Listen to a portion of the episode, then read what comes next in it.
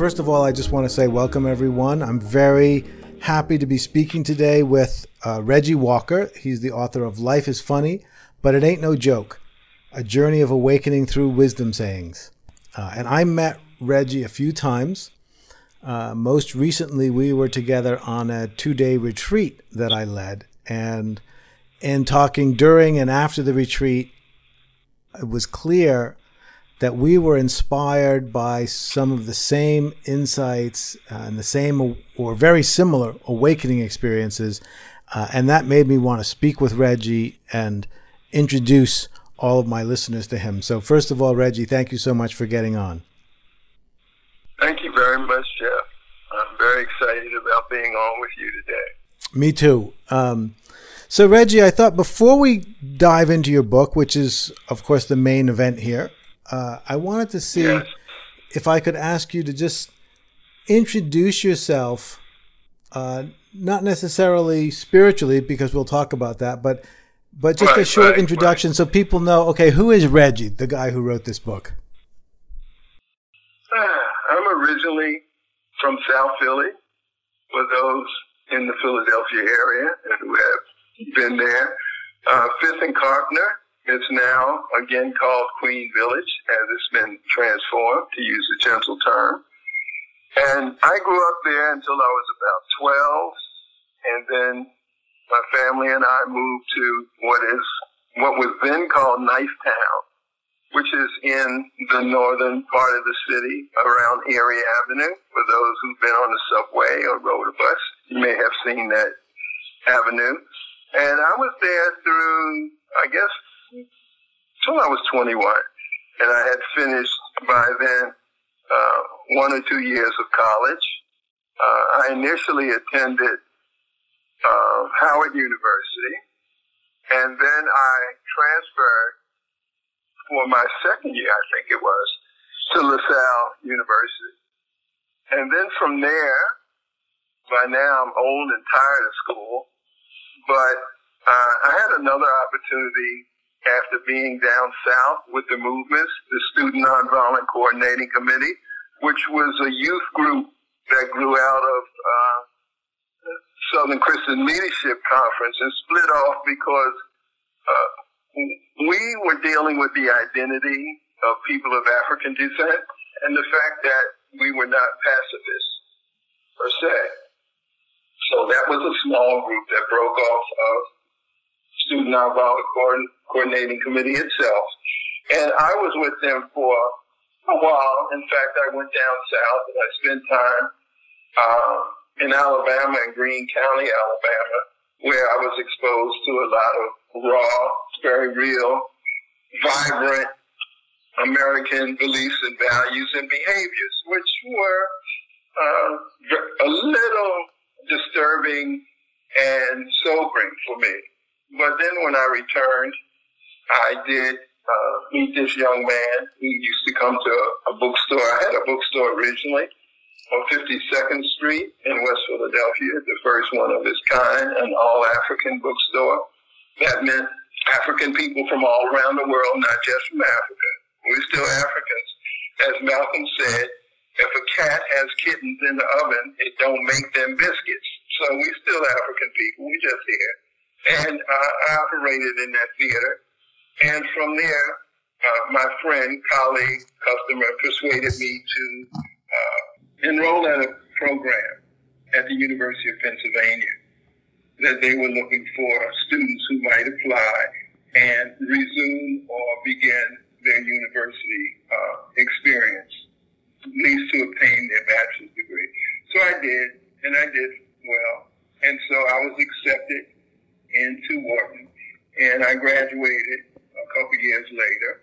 Uh, and then I started my travels throughout Western Europe because I'm, I guess what they call biracial now. I don't look like that to most folks. Most folks actually think I'm black, just physically black. And I'm saying, look at me, put your hand next to mine. I'm mixed. Where do you think the mix has come from?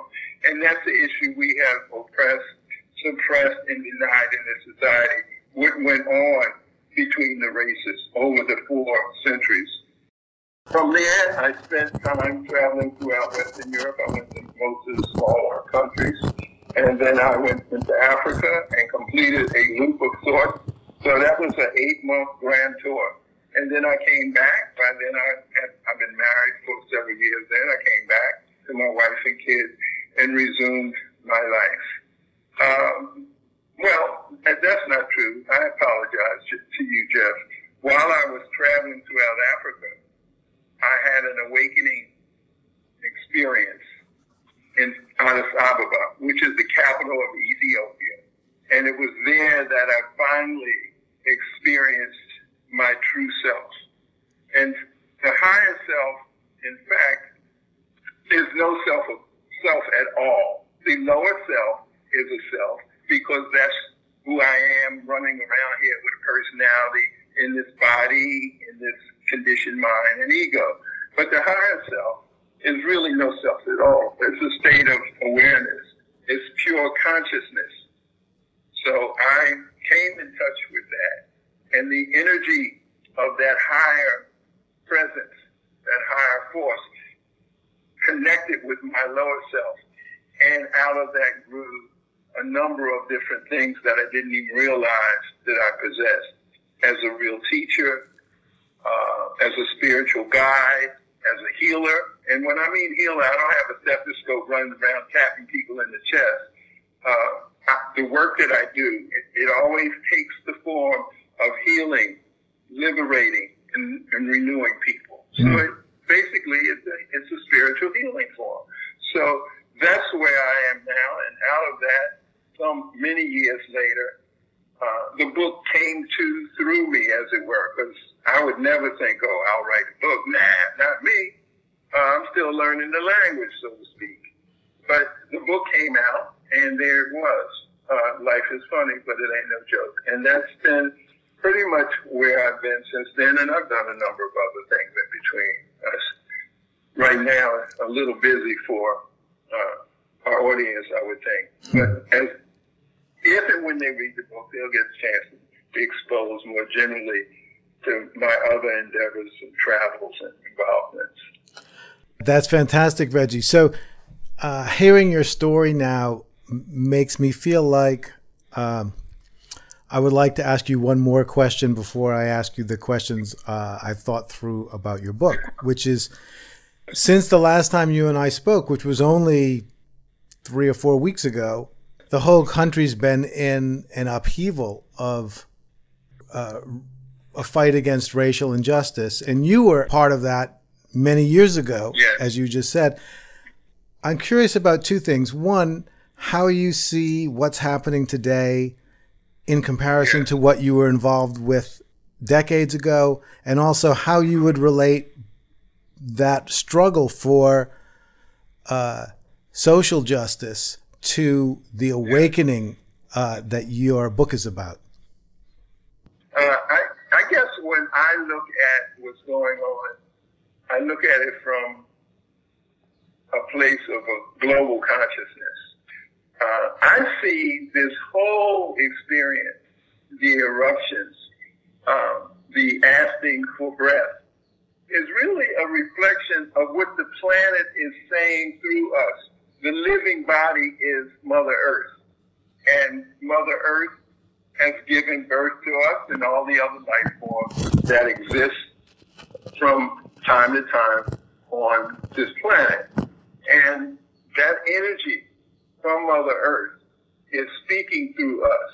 And when someone says, I can't breathe, and we say, oh, okay, he's on his neck. Yes, he's on his neck.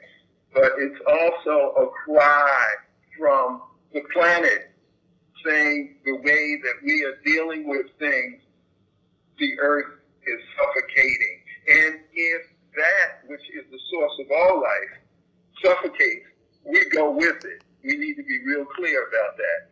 So I can look at the microcosm, but I really like the global perspective. And out of that, Mother Nature is forcing us to become a global community through the virus and other ways, the, you know, climate problems and all. Mother Nature say these suckers are so ignorant in denial of who they are and their role on this planet. I'm going to push them before they push everything out the kilter. And we don't even understand the relationship between Earth and the other bodies just in this immediate part of the Milky Way, the solar system that we're part of. And we don't know what imbalancing that may cause throughout this small system, as it were, of planets. So I'm looking at it from that perspective. And then in terms of the social dynamic, which I find interesting, I was talking to my wife, Jerry, who you know, uh, and I was saying, isn't it interesting that this movement was really afoot quite some time? 80% of those who voted for Obama were white folks. 80% of those who voted for Obama were white folks. So there was already an opening of seeing and a feeling and listening and then acting on the presence of intelligence and character and discipline and a sense of leadership and the responsibilities that go along with that way back then in 28, 2008. And now we're at a place where we have a president who uh, he's going to make, pay attention, he's going to make America great again despite himself. But it's not going to happen the way he thought it was. But what he's saying is what it is. America will be great again. So he is nothing but the uh, the the magnet that's drawing out, or the poultice that's drawing out the toxins that exist in our system. He's not creating damn thing. He's just the focal point of that. And once it's out, like it is now, and we see so many young people in particular involved in this movement, and there's a critical mass now of younger white folks coming out whose parents were involved with the movement in terms of Obama and Michelle, and they have learned in their homes, you know, what kind of society we should have. So they're out there and it's all on TV. It's always advertising with black. You can't see a commercial on TV without some black folks somewhere in there. So young people are growing up saying, "Oh, this is how we're supposed to be and how it is." So we have a serious movement going on. When you look back to the '60s, it was very small and it was isolated because the, there wasn't any social media, anything else of that ilk to carry it, to promote it. And there wasn't really any passion for that. That was like, that's black folks. That's what their problem is. Yeah, they get it or they don't. As long as they don't, you know, cause no problems for me, I'm okay. So the whole consciousness of the world order is changing. We know that what affects one affects another. Mm-hmm. So that's a, a new awakening in, in, in a certain dimension of our total humanity that has been renewed and awakened. That's beautiful. That's incredibly well said. Uh, thank you. I, I, knew I was putting you on the spot, but uh, I also knew you could handle it. So, I I guess you know diving into your book, and I think I think a lot of, of course, as you just said, everything that's in your book relates to everything, including yeah. many of the challenges we now face. One of the things I find interesting about your book, uh, of which there are many, is that you, the book revolves around a, a spiritual experience which essentially happened in two parts. And one of the things I find interesting is that I've often in my own life, and, and particularly the spiritual experience that I would say really defined my life, uh, happened in two parts that were separated by a few years. The first was sort of an opening, and then there was a kind of a, process of of exploring the opening and and I think integrating the energies that that had come into focus, and then there was a culminating experience that kind of brought it to a close. So, I wanted to start with you by by asking you to describe a little bit about that initial experience, which you know was Yeah. was a darker experience and a and a kind of frightening experience, but a very profound one. Yes. Yes, yes. I think I think energetically it might be easier for me at this point to just read that. Dying to live. It happened on a fateful fall evening in 1968. I experienced a shift in consciousness slash awareness so profound that I have no name for but it, capitalized. I was sitting on our old green couch in the small space that served as both dining and living room in the apartment my wife and I first called home. At some point, I nodded off and slipped into a corner of myself where I'd never been. Somehow, I made a breakthrough. I had a breakdown. At the time, I knew not which. I had stumbled beyond the boundary of accepted sanity to a no man's land inside myself and crossed the border of my conditioned mind into a zone forbidden to all except mental and religious authorities anointed by society to reclaim lost souls for its purposes and not for the benefit of those who were troubled or deemed lost. There I sat, frozen inside myself, terrified by, by an unbearable sound, like the roar of a jet engine that was accompanied by a bright light continuously changing from yellow to green to red and colors I no longer recall. Each the light changed, a scene from my past clicked into view like a slide in a projector. These familiar images exposed me to a chilling reality I was ill prepared to face. My life was not of my own conscious making. I was forced to come face to face with the reality that I made nothing happen. Everything had happened to me. My life had been unfolding according to the dictates of this thing, this cold, impersonal, unbelievably loud machine with its alternated, alternating colored light. While I was asleep, unconscious, this life form had captured my consciousness and was living through me. Because my eyes were open, I was lulled into believing that I was awake. But like a total eclipse of the sun, this dark unknown presence had blighted, blotted out the light of my true nature. Mercifully, I was finally released from the terror inside me. It seemed to last a lifetime, but for all I know, was merely a split second. I tried to convince myself it, capitalized, didn't happen. But from inside, I heard a still small voice that I couldn't ignore. This truth cannot be denied. In a flash, all my cherished beliefs and values, and with them my identity vanished. The compass that had guided me through life was no more. I no longer had any idea who I was, where I was headed, or even the sensation of being alive. I was a shell of my former self, a proverbial dead man walking. Yet, at the time of the death of who I believed, italicized, believed I was, I could only mourn. After all, that self was the only me I knew. It's a beautiful passage. Thank you. So, Reggie, a a couple of things are striking me. Um, have you ever, by chance, read the science fiction author Philip K. Dick? No.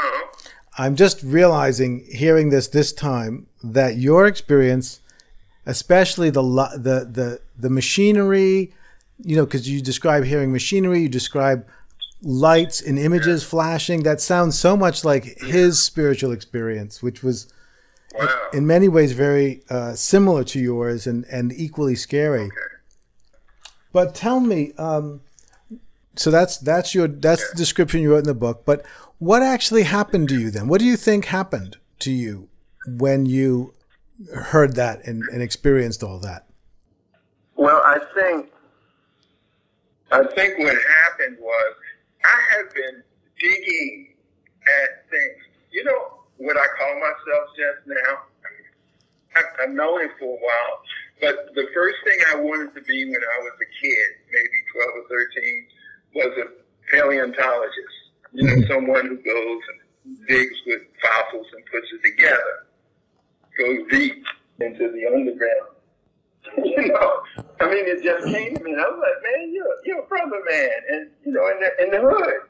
Nobody talks like that about no career. And I was like, yeah, well, anyway, I like that idea. But later on, in dealing with this book, I realized that I am a spiritual paleontologist.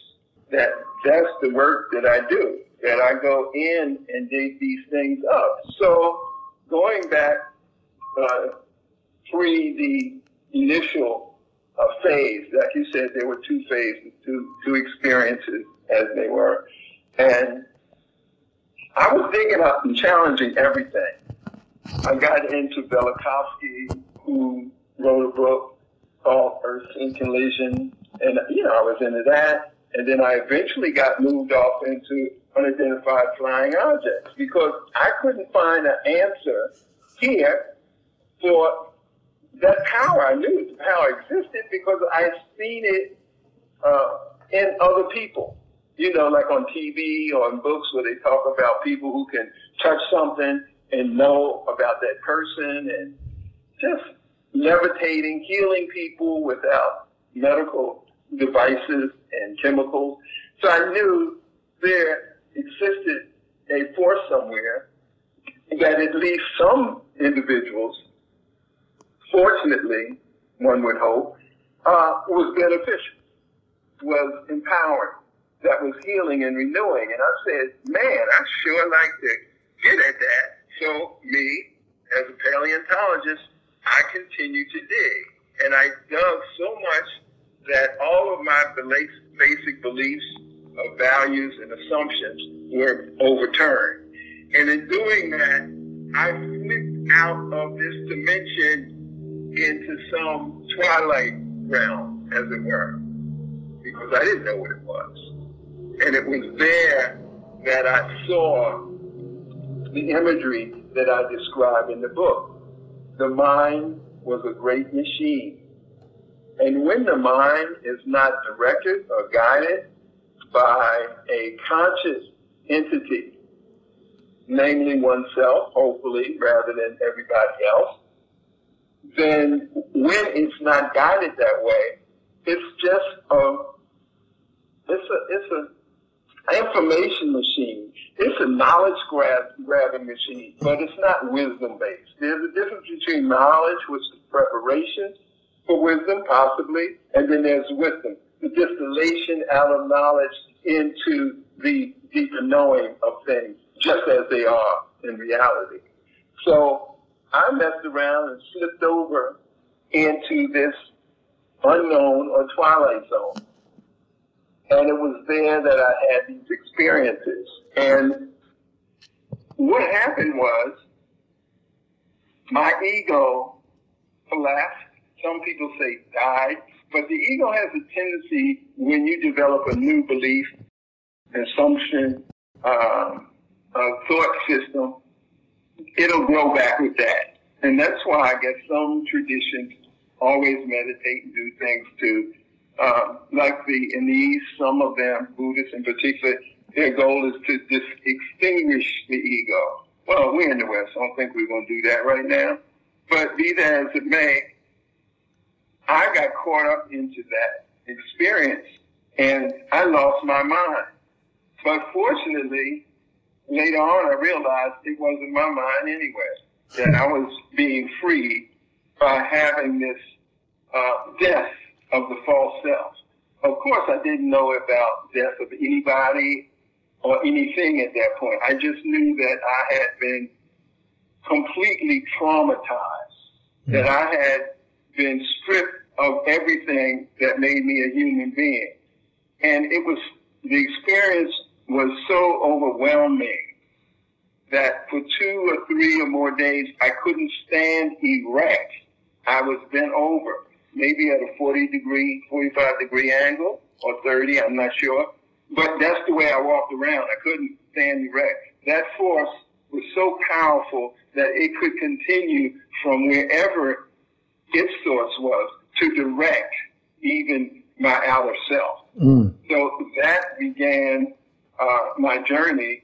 I then went, as I say in the book, I went to my mom because my mother had these, she had that psychic gift and she hadn't completely suppressed it, although all of her uh, parents, grandparents, and others, they said, no, that stuff is evil. You know, because coming out of Africa, Christianized people said everything that wasn't their thing was evil anyway. So it was, you're supposed to suppress that, deny that. But mom, I'm her son, she couldn't do that. Her spirit wouldn't allow that. So I went to her and she saw an old man, the same thing that happened to Wagner, uh, the great composer. Not Wagner, what's the other one's name? The one who thought he was Superman. Can't think of his name right now. But I don't think it was Wagner. It may have been. It was that presence that had come out. In, in, fact, in some religious orders, they call that old Adam. I think you can even find it somewhere stated in the Bible. There's new Adam and there's old Adam. So old Adam had arisen out of my consciousness because I had opened that portal and didn't recognize what I had done. You know, I was just being curious. I just wanted to know where's the source of life, where's the power that comes from that's different than just what happens with the five senses and the brain and stuff. Where is that? And here comes this thing. I won't call it a human being. It was just an energy form. And mom said, as I sat down at the end of the bed, she looked at me. She said, she sat up in the bed and she, you know, scrunched or whatever twisted her face, and then she said, I see an old man standing over you. He's pressing down on your shoulders. That's why I was bent over. He's trying to take over. Don't let him. Fight him. My mother never talked about fighting. I mean, she was very genteel from the old South, literally. I mean, she had all of that, you know, in her character and in her ways of, you know, being. But she said, you have to fight him. And that began me really dealing with something that I had stirred up and yet didn't know what it was, but I just knew I had to fight. I couldn't let this force take over.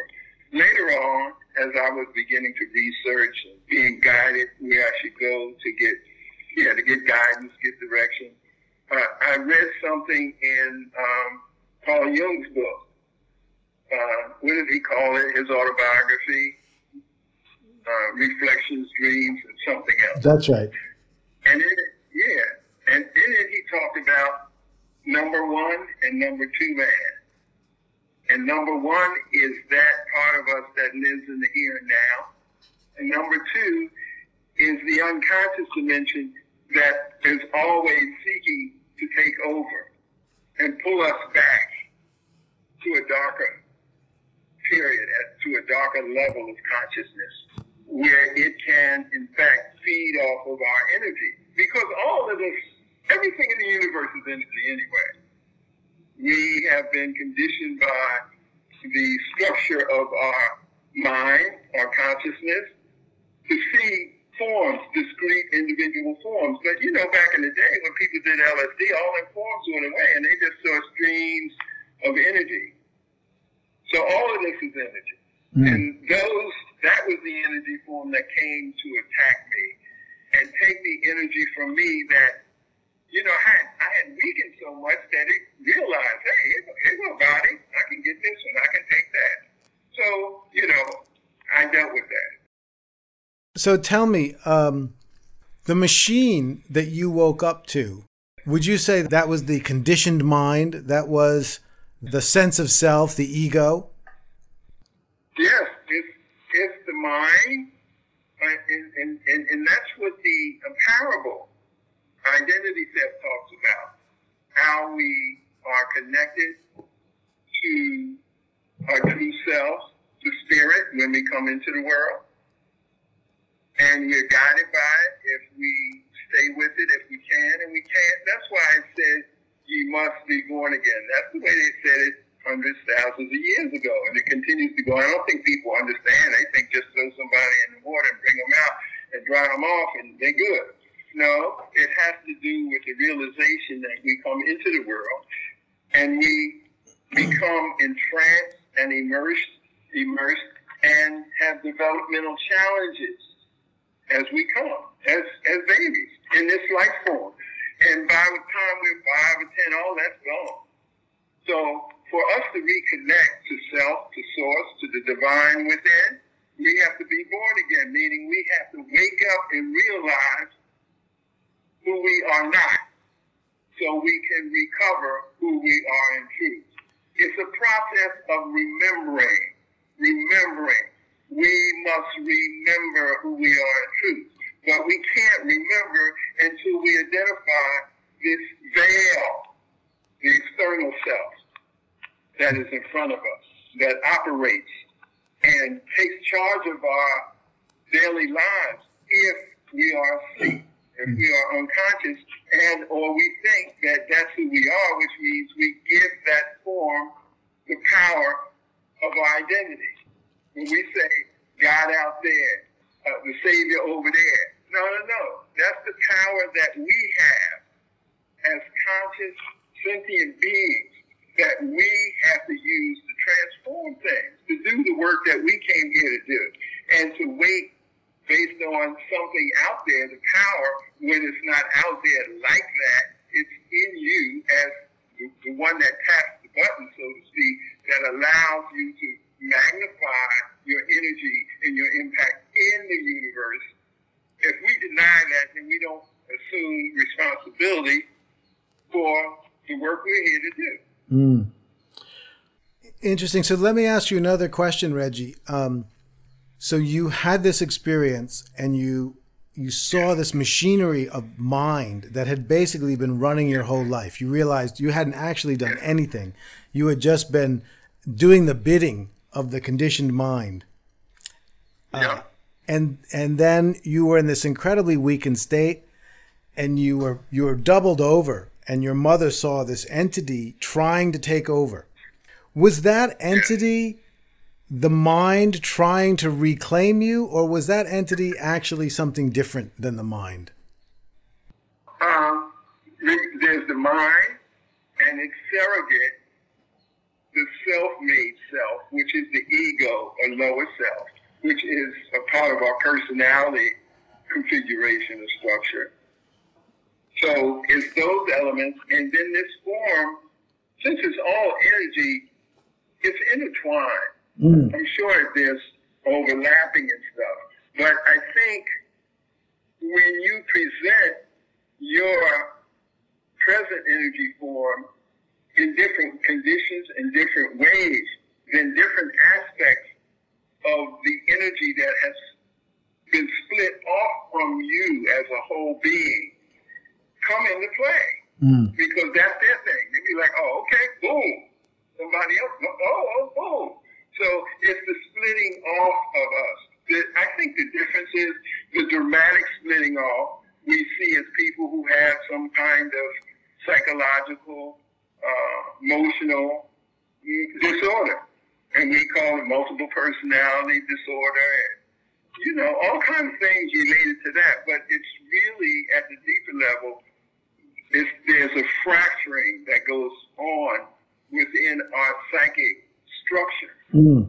and for some people it goes so far that they can't come back they can't reclaim it they can't be healed from it in this lifetime but and then other people uh, can be healed, are healed, find the way, the path, the door, as it were, and they are saved, as it were. So I think that's what goes on. They're different. The, the, the total energy form takes different uh, aspects or different expressions given the condition of each one of us as an entity and an energy form also. If you're weakened, this thing comes up. If you're empowered, something else comes in to support that. And that's why when we do a lot of negative stuff, a lot of negative stuff happens to us. So I, I'm I'm understanding what you're saying is that the that that entity that was trying to take over, it was some darker fragment of yourself yeah. that you know had been split off and now it saw an opportunity to take charge and it was trying to to yeah. take over understand that's what i was trying to say yes you said you said it well very beautiful so you survived that that that attempted overtake and then you started this journey and i don't know how many years later but at some point and i believe as you said it was in in ethiopia you you had the the concluding experience which revolved around, I think, two uh, transmissions of wisdom that you received. Yes. So I would love for you to tell us about that because that's, of course, the, the initial experience was sort of the bad news. and that's right. The bad news came first, and then the then later the good news came. Uh, so tell us about the good news. Okay. Um, I was in, I was like on the I don't know, the let's say the eighth leg of my journey in Africa. I spent the first two months in Western Europe, and I, guess it really started. It really started in the Sudan, the South Sudan. I got on a train in uh, Khartoum, the capital of the South of Sudan and I just traveled. I was doing all this by myself anyway. I traveled all the way down south and got off the train. I said, okay, this is cool. And I got off there. and it was there that I originally started sensing that there was a reason why I was there. Like, why the hell? Because I was, you know, I was being guided when I was trusting enough to allow myself to be led. Let's be clear which wasn't often. It still isn't often for most of us. We still always let the ego and you know say, let's do it this way, and then when it don't work, the ego like hides out, say, that's your issue. You deal with that. So anyway, I went down to yes, that's how it rolls. I went down to uh, South Sudan, and I, the people that I met, and I met a doctor from Doctors Without Borders and he stood in the middle of the road and this, it wasn't even a town. It was just a road with a couple of buildings on it. And he said to me, I think he was from uh, Northern Europe or something like that. And he said to me, you know, we're very fortunate.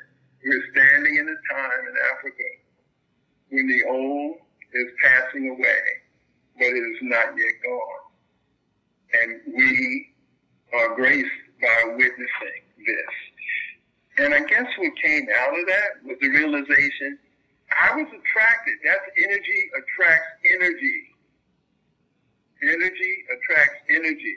Similar energy attracts similar energy on that most basic level. You're being negative, you pull in the negative. You're being positive, you pull in the positive. Well, what I realized is something that let me let me find that last sentence if I could. Um, it was there among the Dinka that I witnessed the last generations of those who are sustained by a traditional way of life that is rapidly disappearing from the African scene. Years later, I realized that in some ways their journey mirrored my own. A passing away of the old without having yet given birth to the new. So that's how that was for me. So did did that initiate the experience that led to the transmissions? The transmission took place in Addis. Yeah, I was just had gotten there Addis after a month in South Sudan. And um, I went to a bookstore. I, I was in this third class hotel and I put my stuff down, went out in the street. I like to do that. And went down the hill and there was a bookstore. They had about 10 books in the whole store, which is not unusual in certain black communities. And uh, one was on African development. It was a penguin book with small print and very boring looking. I said, no, nah, I don't know. You know. But I said, my thing is Africa, though. And then the other one was What Life Should Mean to You by Alfred Adler. And, you know, I knew Adler. He was kind of straight-laced. He was more like uh, Freud. Mm. He was a disciple along with Jung. He was more like Freud than uh, than Jung was. Was spiritual. And Freud told him, don't go messing with that spiritual stuff, man. You're going to open up some stuff, way that you don't know how it's going to turn out. So anyway, that's when the split came about. So, so for some reason, I said, well, well, let me take this guy's book and read it. So I went up and I read it. And when I finished, I had a urge, a feeling, a movement in my soul, in my spirit, in my being that said, something's getting ready to come through. You need to get ready. I was like, oh, here's that feeling again, because I have had that feeling several times before, but it wasn't like this one in terms of its ultimate expression. So I got a pen and pencil, pen and paper, and I sat down on the edge of the bed and then the what I call the Addis transmissions began. So these are these are the transmissions that you had in Addis. Yeah. Your self revelation and life's work. You are not who society or your friends or your family see you as. You are not who you imagine yourself to be. You are the transformative power of insight you must stay true to yourself and your calling to help others remember they are spiritual beings clothed in human form. Know that you have all that you need to succeed. Whenever you question the value of your life's work, remember that those who feed others never go hungry. Know that regardless of your past, you are always on your path. In the second one, I was also challenged to examine several areas of my life where I needed to grow in order to realize a greater measure of my potential. This one is called Life Challenges. Be open to others. Their talents, experience, and goodwill help you to make your way in the world. Stop worrying. As you know from past experience, that nothing is as hard or as bad as it may seem. And that was a big one for me. Still is pretty much, but you know, there it was. Nothing is as hard or as bad as it may seem. Accept that as the final authority in your own life. You are the source of your happiness as well as your pain and suffering. Remember, the power is not only within you, you are that power. Never forget you only receive what you truly believe you are worthy of. You only receive what you truly believe you are worthy of. All is well. And just like that, the transmission ended. And I'll read this little piece after that. As I sat there that night, looking out at the lights of the Addis, I suddenly realized I had entered a realm of inner calm and joy of lightness and a profound security, of security and love, the lacks, the likes of which I have never before nor since experienced. Maybe I was feeling loved and protected the whole time I was transcribing, but took no notice until the session's end. In that timeless moment, I was at peace with all of creation and one capital O with self, capital S. There were no boundaries. All was formless. There was no more longing, no more fear. I was whole. I was happy. I was free. Surely, if there's a heaven, I've already been there. That is very beautiful. Very beautiful. So, so what do you think was happening to you at that time? You know, you you had had the earlier experience of recognizing the dominance of the conditioned mind over your life. You yeah. you were liberated from it. You you struggled through a battle with some darker fragment of yourself that tried to take control. Right. And then you got this transmission and fell into this experience of unity consciousness, which, as you right, describe right. it, was heaven on earth. What do you think happened? What happened is I experienced, I experienced, I experienced enlightenment. I experienced that I was one with the source of all life, and that life is the ultimate form of intelligence. And before that, I didn't recognize that. I thought we were the, you know, form of intelligence and ultimately. No, we are the offspring of that form. That form is not individualized in the way that we think about it. It's the universal self. It's the divine within. It means that force in me is the same force in you that we are grounded in the same higher consciousness. And it is when we are there that we recognize that we are one and we are one with all of life. And until we make that breakthrough existentially, we never recognize really that all this is energy form and we are one with it. So that's when I started to look at healing. I think that's when that whole passion for healing and renewal and liberating grew in me. And I moved away from simply black consciousness or African nationalism. I was I, when I went back to the came back here to the states. I changed the whole interior layout of my bookstore from simply being a place of African consciousness and development, which is essential. That was important. Our folks have to go. You have to learn, all of us, to accept your external self and your eternal self from here to eternity. That's the name of that in the in the wisdom sayings. There's 130 of these in the book, and that's one from here to eternity. The external self and the eternal self we must embrace. So I was going from the smaller self that really needed a lot of help anyway, despite what the ego was saying, so they could stay in power and run this little game. I needed a lot of help. And when I tapped into the source of all power, all authority, then I was able to, for at least for a brief span, feel that total awakening, that total liberation, that consciousness without boundaries, without limitations, without anything that limits its expression but our own state of mind. So that's what it was for me.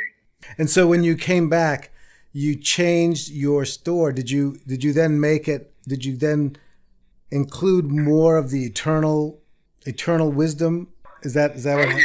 Oh yeah. Fantastic. So you were in- Yeah, I started buying banners from shops in New York that had, you know, the spiritual little banners and stuff. Yes. And little, I started buying stuff like that. And first, people started coming back in the shop because I was the one who was opening the first African bookstore, maybe in the country. In fact, they was like, damn. And I had Malcolm up there. I had Patrice Lumumba. I had, you know, a lot of the icons mm. of our struggle, of our movement. And I had made a transition. I had made a paradigm shift. And now I had all of these things that talked about healing and renewal, but not denial of the African part of yourself, but knowing that that's the external. Everybody has an external essence, but I mean being, but your internal, eternal essence is universal. It's the same for everybody. Mm. You know, so I started operating on that level. And then the clientele gradually started to change, to soften, to open up, to be more vulnerable, more thoughtful, more reflective. And then I began and I continued to teach. First, I was teaching uh, black consciousness or African consciousness, and then I started to teach about the divine within ourselves. Mm. And because most of us were raised as Christians initially, I would use some sayings or something from the Bible, like "Seek ye first the kingdom within, and all things will be added unto you." And I said, you know, this is what you should be learning in the churches. That people should be telling you your power is you, is within you. It's the universal source of all life and authority. That's what you need to be connected to. And hmm. not just to this church, this sect, these beliefs, you know, all of that, you know. And I'm a preacher's son, so I know about it. Like, yeah, whatever. It ain't that. It ain't that kind of party no more on this planet. And that's the transformation, the, the consciousness that's sweeping. There's a sea change in consciousness on this planet that's sweeping all the life forms in its wake, taking that those forms into a whole nother uh, place of expression. And, and, and let me say this, please, while I'm thinking about it. Some years ago, I realized there's a saying that Jesus said he said you can't put new wine in old wineskins. Well, all he was talking about is all of these new ideas and the power and authority that's coming out of that. You can't keep putting it in that old paradigm, y'all. Wake up. You got to get a new fundamental structure to house and support this. So I'm saying it this way.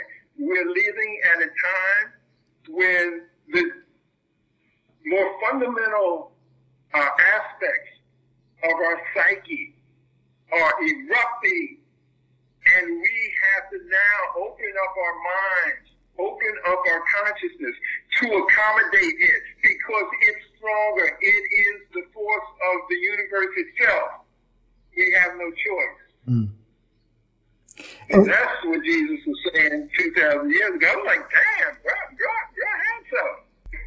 that's, that's amazing. So, so you're essentially saying that and you, you we started the interview with this and then we've gone through your experiences and your uh, enlightenment experience and what you're seeing now is that you know the the the racial unrest and the fight for yeah. for racial justice even covid-19 uh, our challenges with, with climate change and, and the many many many other challenges of right. polarization they're all one they're all part of one upheaval in consciousness as you see it.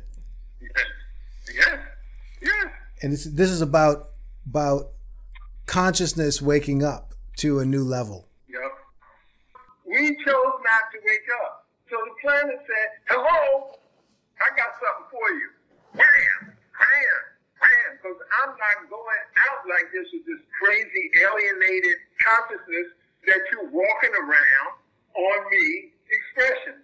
So you're not willing or able to address this here, I'll wake you up. Here, here's this. Here's, you'll wake up or you'll die. I really feel that too. I feel like there's a there's a movement in consciousness yes. That wants yes. a new possibility for this planet. Yes. And it's not going to be denied. Reggie, it's it's been a total pleasure to talk to you today, to let people know about your experience and your work and your book. And I know that we're going to do, uh, we'll talk again in the future. The book is called Life is Funny, but it ain't no joke. Uh, a journey of awakening through wisdom sayings, and it's by Reggie E. Walker. Thank you so much, and uh, we'll talk again soon.